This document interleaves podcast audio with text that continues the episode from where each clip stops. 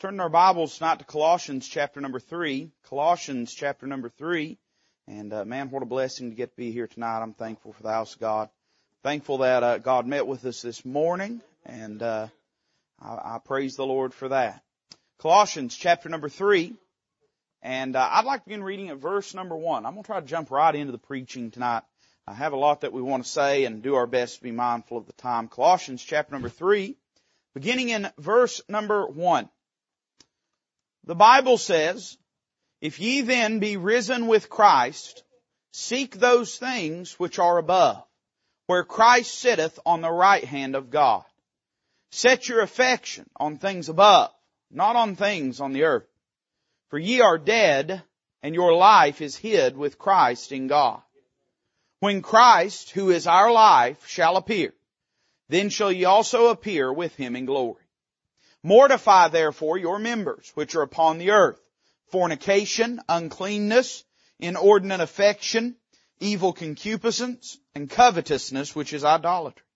For which things sake the wrath of God cometh on the children of disobedience, in the which ye also walked sometime when ye lived in them. But now ye also put off all these, anger, wrath, malice, blasphemy, filthy communication out of your mouth. Lie not one to another, seeing that ye have put off the old man with his deeds, and have put on the new man which is renewed in knowledge after the image of him that created him. Where there is neither Greek nor Jew, circumcision nor uncircumcision, barbarian, Scythian, bond nor free, but Christ is all and in all. Put on therefore as the elect of God, holy and beloved, bowels of mercies, kindness, humbleness of mind, meekness, long suffering, forbearing one another, and forgiving one another. If any man have a quarrel against any, even as Christ forgave you, so also do ye. And above all these things put on charity, which is the bond of perfectness. Let the peace of God rule in your hearts, to the which also ye are called in one body, and be ye thankful. Let's stop there and pray. Father, we love you tonight. Thank you for the house of God.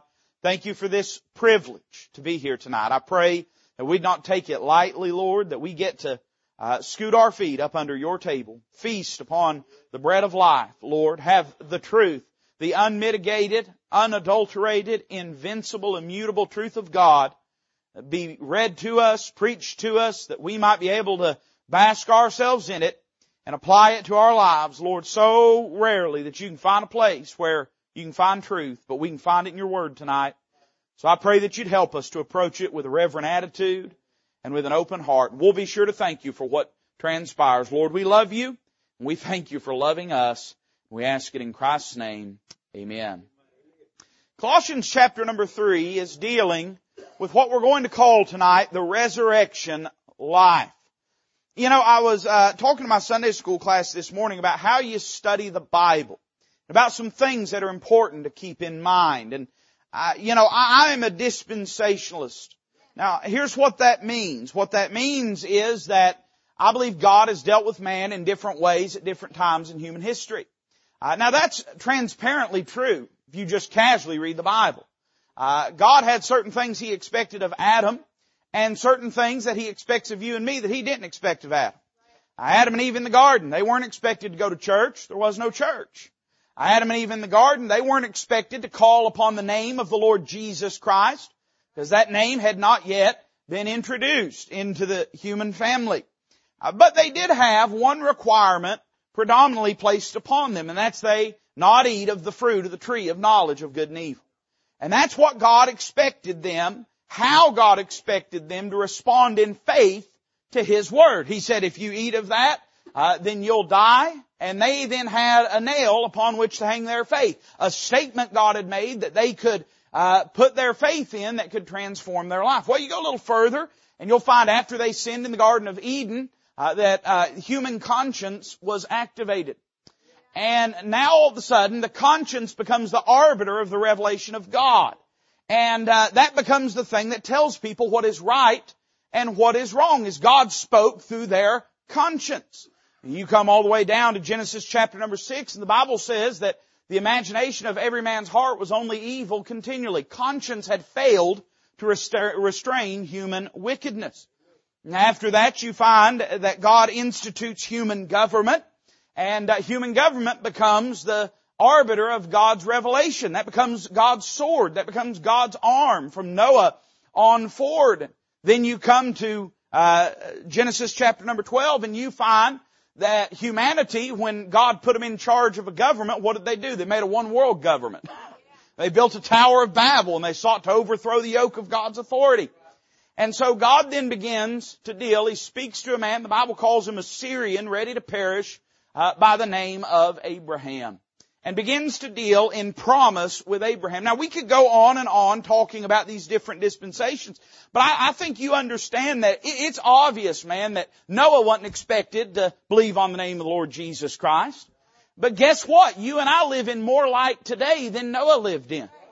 Now you say, well preacher, did God save people back then? Sure. Noah found grace in the eyes of the Lord. Abraham had righteousness imputed unto him. And I'm certainly not suggesting that they were any less saved but I am saying this, that God has different ways He's dealt with mankind throughout human history. And here's what it is related to. What knowledge He had dispensed to them. And so these are different dispensations of knowledge that God's given a man. And where there's a dispensation of knowledge, there's of course responsibility to respond accordingly to that. And so dividing the Word of God in an appropriate way. And that gives us some insight into what Paul says the New Testament when he talks about rightly dividing the word of truth. Uh, in other words, we ought to recognize, and if I was to define dispensationalism, I'd define it simply as this, recognizing and respecting the divisions that God makes in the Bible. Recognizing there are divisions there, there are distinctions there, and then respecting those as we study the Bible and not casting them aside and pretending as though they're not there. This morning I was talking to my wife on the way into church and I had just been meditating on the idea of how we study the Bible and what's important and, and what matters as we study it. And, uh, you know, sometimes when you study the Bible, it, it can feel like you're drinking from a water hose, from, from fire hydrant. Let me say it that way. Not drinking from a water hose. Some of y'all did that, amen. That might be what's wrong, but, uh, no telling the chemicals inside them water hoses, amen. But, uh, but drinking from a fire hydrant. Uh, but you know, really when you boil it down, I would say this, that there are three distinctions that matter are preeminent above all other distinctions as you study the Bible. I don't know if you ever write anything down. I don't even know if what I'm about to say is worth writing down, but here's something you could write down. Amen. Uh, these three distinctions, as you study the Bible, if you get these wrong, your theology, what you believe about God's going to be all wacky. It's going to be all wrong. It's going to be all messed up. The first distinction is this, the distinction between Jew and Gentile.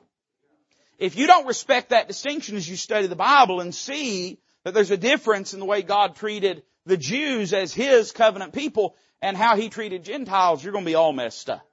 The second distinction uh, is the distinction between the first portion and the second portion of the second coming of Jesus Christ. We could say it this way, the difference between the rapture and then the glorious appearing of Jesus Christ. The rapture is when the Lord is going to return to take His church home to heaven with Him, His bride, amen. And the glorious appearings when He's going to appear and all the world will behold Him. Every eye will look upon Him uh, and Israel will see Him whom they have pierced. If you don't get that distinction right, you're going to be all messed up as you study your Bible. And then there is a third distinction that I think is paramount as we study the Bible, and that is the distinction between positional and practical truth. You say, well preacher, what is positional and practical truth? Positional truth is how God has judicially chosen to view you in light of Calvary. Practical truth is who and what you really are. Now, one day, here's what the Bible says, uh, that we are predestined, we are foreordained, we are predestined to be conformed to the image of God's dear Son. We are viewed as and in the stead of Christ in our relationship with God. We're joint heirs with Jesus Christ, fellow heirs with Him. We don't always live that way, but one day we're going to be made just like Him. The New Testament says, John's epistle, uh, we shall be like Him, for we shall see Him as He is. And Paul would say it this way in the book of Philippians, that this vile body will be made like unto His glorious body. So there's a difference between how God has judicially chosen to see you and how you live your life and conduct yourself day by day. And one of the goals of Bible Christianity of growth, in fact, I could say it this way, that growth in, in Christianity, Christian development, Christian growth, is making your practical look more like your positional. Being more of how God views you and what God has for you. We've read here in Colossians chapter number three about the resurrection life. But before we get into the preaching there, I want us to notice something that Paul would often do, now that you understand what positional and practical truth are.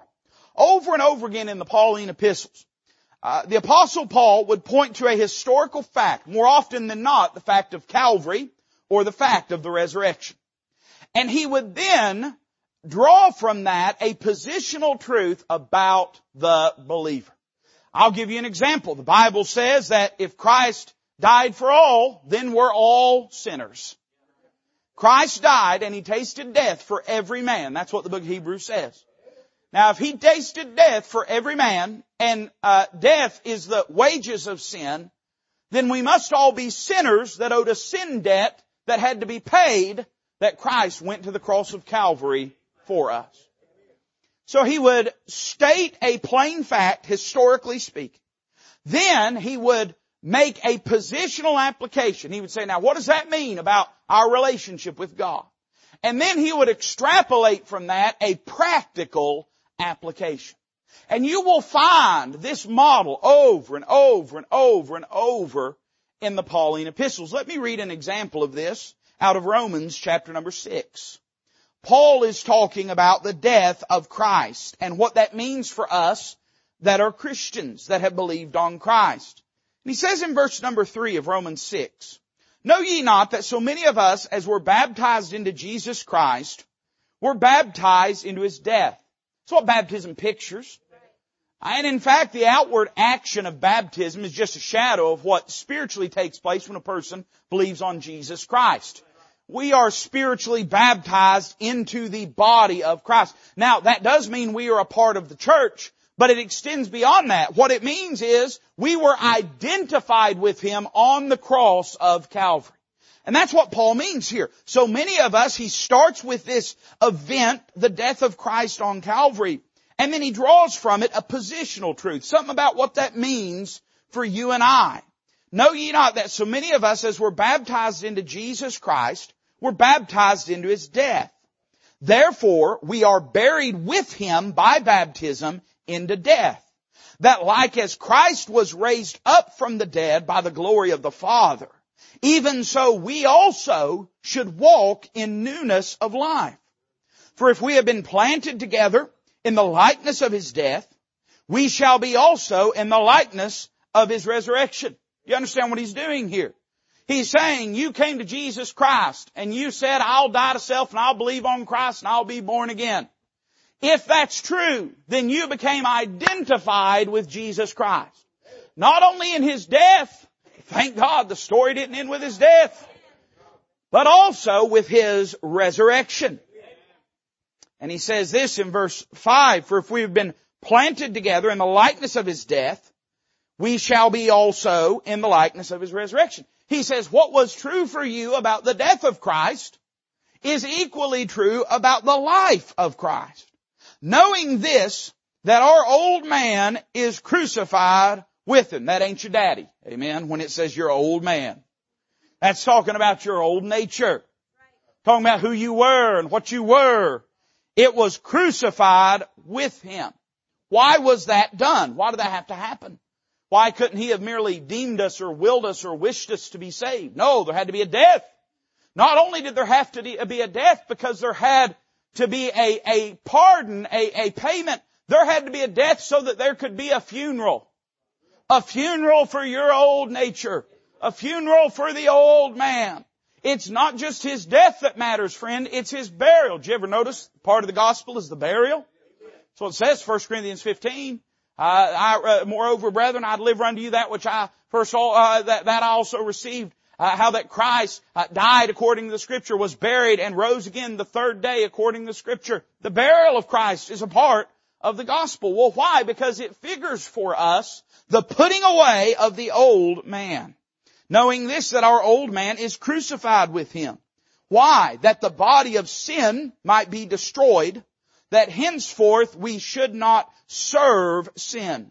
For he that is dead is freed from sin. I, I'll tell you this, I hate to lose anybody, but I, I have found this to be true. I, I, preachers say sometimes, you know, uh, preacher, I just, I just wish that, you know, I've had pastors tell me this. I, I, wish that my people would just start, stop giving me problems, you know, and some of my friends, they go through, you know, I mean, hard things in ministry. I mean, rough.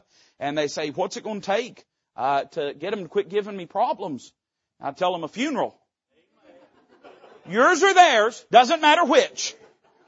But it's going to take one of the two. I've never had any trouble out of a dead man. Never once. A dead man has no will. A dead man has no agency. A dead man has no ambitions. He is dead. Now notice what he says this next verse. Now if we be dead with Christ, we believe that we shall also live with him. Knowing that Christ, being raised from the dead, dieth no more. We know that's true. He's alive forevermore. Has the keys of death and hell. Death hath no more dominion over him. For in that he died, he died unto sin once. But in that he liveth, he liveth unto God. He has established a positional truth about the believer. He says, you believed on Christ and you hung yourself on the cross of Calvary. You were placed in the body of Christ. He died in your stead. You died with Him. Positionally speaking, figuratively speaking, judicially speaking, you were buried with Him. But if you were buried with Him, then you were raised with Him. And He died that He might sin, uh, that, that sin might have no dominion over Him. Now He was not a sinner. Uh, but because he was willing to be made sin for us, death was able to take a temporary jurisdiction over him. But when he arose, hey, he had already, by the sacrifice of himself, put away sin. And he's not going on the cross anymore. He has already died for man's sins. And now he is alive forevermore. He's had his last meeting with the graveyard. He met death and was not able to be holden of it, and he has defeated death. Now he is alive forevermore. And he is alive unto God. That should be the position of you and I every single born again believer. Now notice this last two verses. Likewise, wait a minute, likewise, I thought we was all sorted out, right? We're all resurrected, raised, resurrection power and life and never sin anymore. Well, positionally, that's true. But practically, I know all of you and you know me. And you know that's not always how we live. That's how God views us. He's chosen to view us that way. He's not naive to who and what we are, but judicially, meaning how He deals with us. He deals with us as being risen, dead indeed unto sin, alive indeed unto God. We don't always live that way, but here He makes it practical. Likewise, reckon ye also yourselves to be dead indeed unto sin, but alive unto God through Jesus Christ our Lord. How do we do that? Verse 12, let not sin therefore reign in your mortal body, that ye should obey it in the lusts thereof. Notice what he did. He started with a historical fact. He moved on to a positional truth about our relationship with Christ. And then he makes a practical application and here's what he says. Hey, your positional ought to be more like your, or your practical ought to be more like your positional. This, by the way, is what Paul means in Philippians chapter 3, that mysterious phrase, if that I may apprehend, that for which also I am apprehended. What he's saying is God saved me that he might make me something. But I'm not waiting until I get to heaven to be that something. I'm going to try as best as I can. And he admits, not already perfect. I've not already attained, but he said, I, I follow after. I'm striving, I'm pressing toward the mark for the prize of the high calling of God in Christ Jesus. He says, I'm not running out the clock waiting to heaven to be like Jesus. He says, I'm determined to right now live a life like Jesus Christ. He's saying, I want my practical to look more like my positional. Look in our text tonight, and I've got just a few simple thoughts I want to share with you. Paul is doing a very similar practice here in Colossians chapter number three.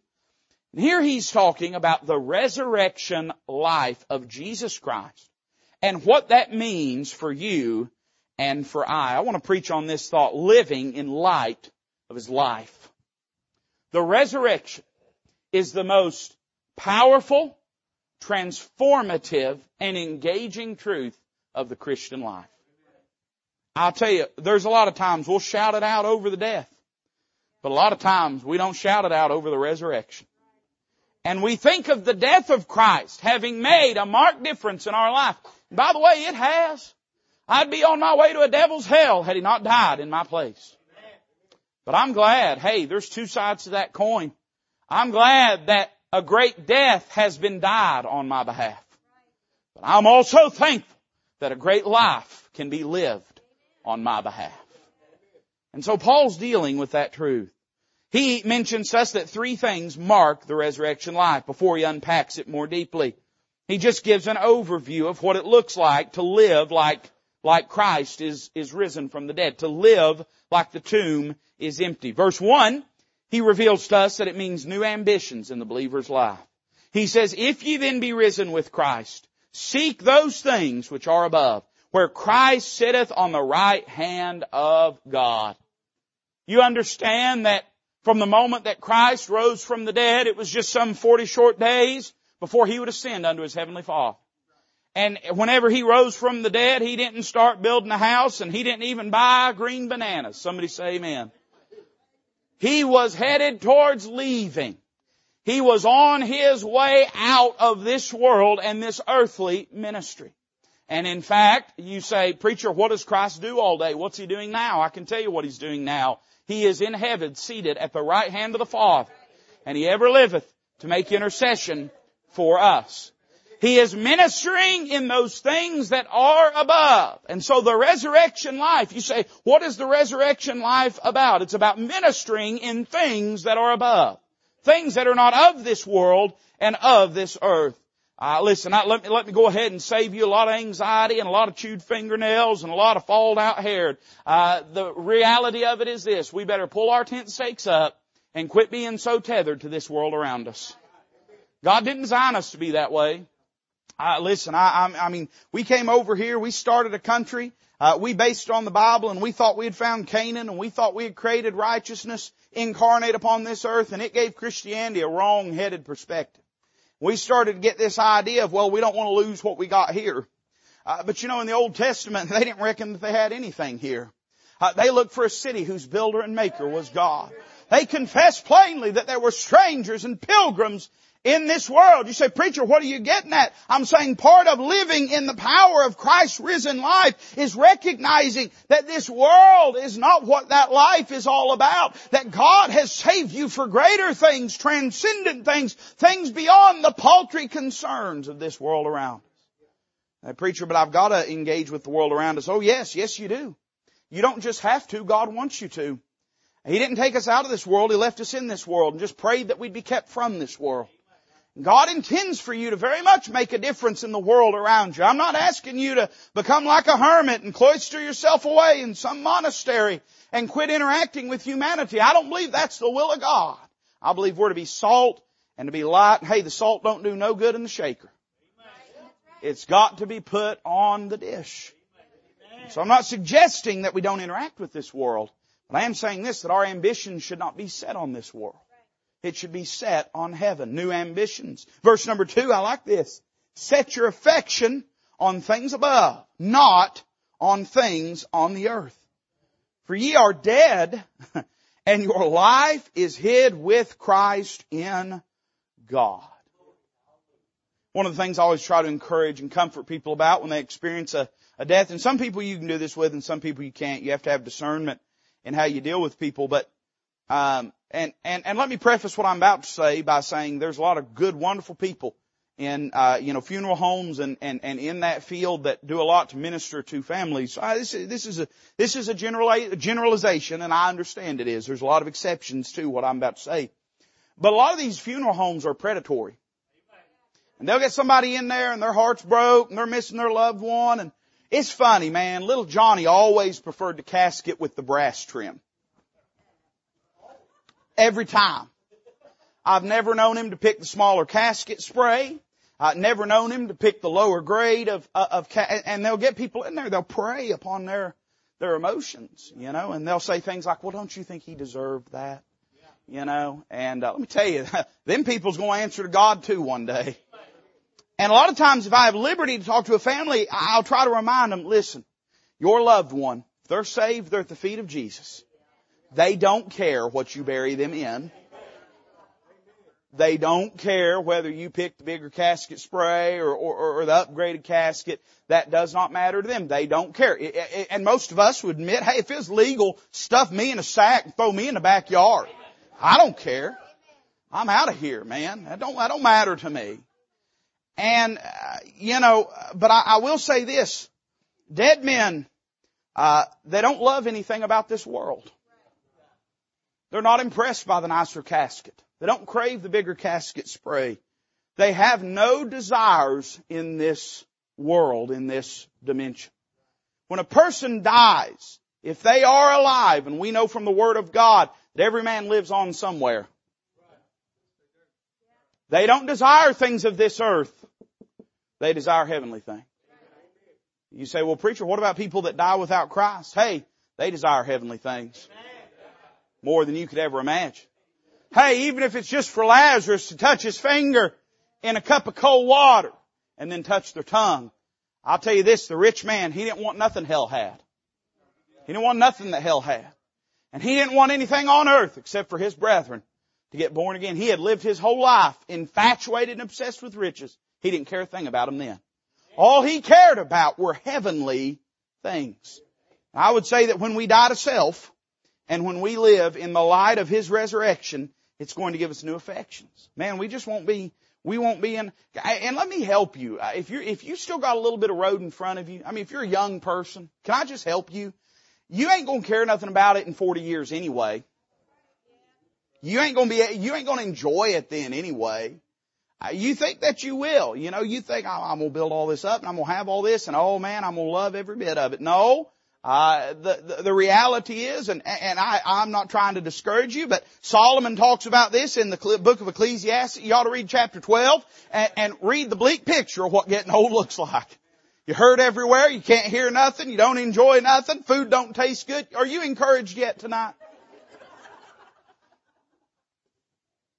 And that's why older people will say, isn't it a shame that, that, that, that young age is wasted on youth? Because they're saying now I got the money and the sense to enjoy it, but I ain't got the taste buds or the joints to. And so let me just help you by investing your life. You ready? Let me just help you set your affection on things above. I'm not begrudging you anything. Listen, I, I, hope you have as nice a threads and as big a house and as fancy a car as God will bless you with. I don't begrudge any of that to you, but I'm just telling you, learn to love eternal things. This life is short. I see not only new ambitions, new affections, but a new anticipation uh, that is in our life. Look at verse 4. When Christ, who is our life, who is our life. I, you know, this morning we talked about how He's our song. Here we're told He's our life. There's a lot that that phrase means. In the context of the immediate passage, your life is hid with Christ in God. The most precious part about you is kept up, vouchsafed in the person of Christ. Not only that, all that's good about this life comes from Him. Not only that, if we want a life that's worth living, it comes from walking close to Him. The preacher, how do I compartmentalize all that? Don't, don't just fall in love with Jesus Christ. Cause He's your life. He's your life. I sometimes and, and, and, you know, fretfully and shamefully too, too rare is it, is it the case, but sometimes I'll just get overwhelmed with how good He is. And just thinking about how precious He is, man. And listen, if you don't know Him, that may not mean anything to you. I know that. I, I, and I'm not trying to just talk outside of the sphere of what, but I'm just telling you, if you ever got to know Him, oh man, He's wonderful. He's our life. you say, He's an important part. No, He is our life. And whenever you meet Him, hey, anything that looked like life before won't look like life now. He is our life. When Christ, who is our life, shall appear, then shall ye also appear with Him in glory. This is an interesting phrase. I told you a moment ago that one of the important distinctions in the Bible is the difference between the rapture and the glorious, what was the word we used? Appearing. The Bible says when he shall appear, ye shall, then shall ye also appear with him in glory. You know, whenever Christ returns to this world at the close of the tribulation period, uh, Jude said that he saw him with ten thousands of his saints behind him. The Bible describes what it will be like in the book of Joel as the armies of heaven roll from glory to this earthly scene. The Bible tells us that when he comes back in Revelation 19, that the armies of heaven are with him. Can I tell you this? Hey, when that day comes, we're going to be glad that we was on the winning side. He says this, right now life is a struggle. Right now it is arduous. Right now there is sorrow and toil and trouble. But go ahead and set your affection on things above. Because there's coming on a day. Hey, listen, there's coming, uh, uh, earth ain't going to invade heaven. But one day heaven's to invade earth. We ain't taking these earthly kingdoms and setting them up there. We're taking that heavenly kingdom and God Himself is going to set it up down here. And so I will tell you this, part of living in the resurrection life, and I had about 68% more sermon after this that you ain't even gonna get to hear. Alright? You're just gonna have to wait for the director's cut to come out, the box set, and then you'll get those deleted scenes. Alright?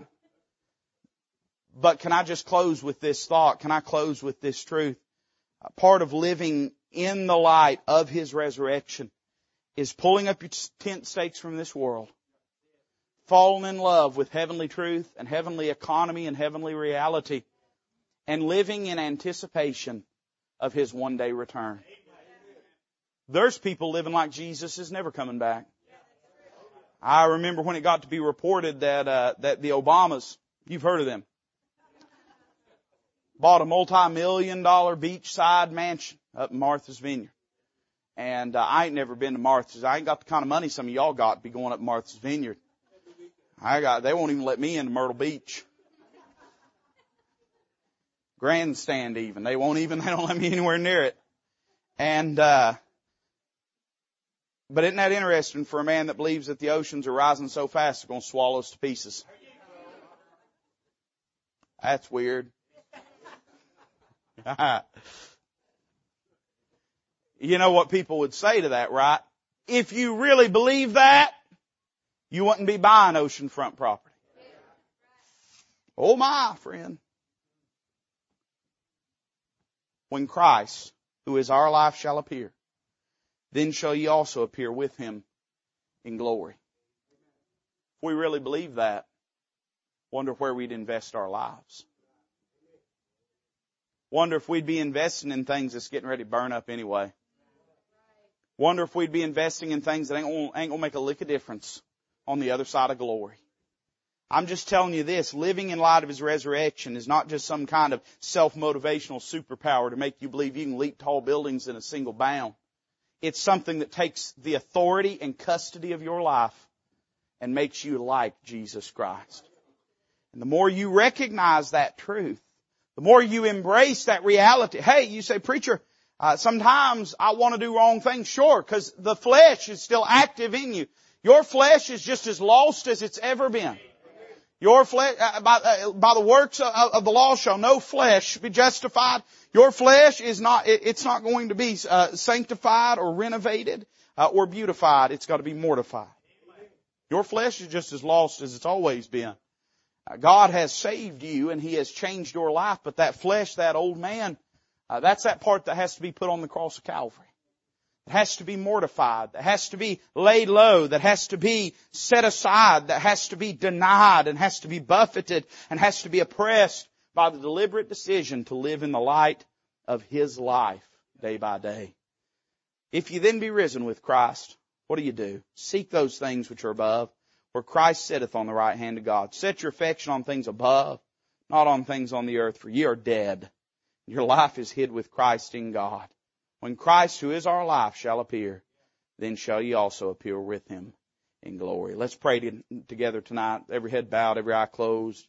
Musician's going to come play. I preached what message I'm going to preach tonight. But if the Holy Spirit of God has dealt on your heart about some matter, why don't you meet the Lord in this altar? Won't you let Him have His will and way in your heart and in your life? Uh, let Him speak to you and let Him work in you. Father, bless this invitation. Lord, may it magnify Jesus Christ. May it bless His soul. And Lord, may we be obedient. May we be well pleasing in all that we do. Lord, we love you. We ask it in Christ's name.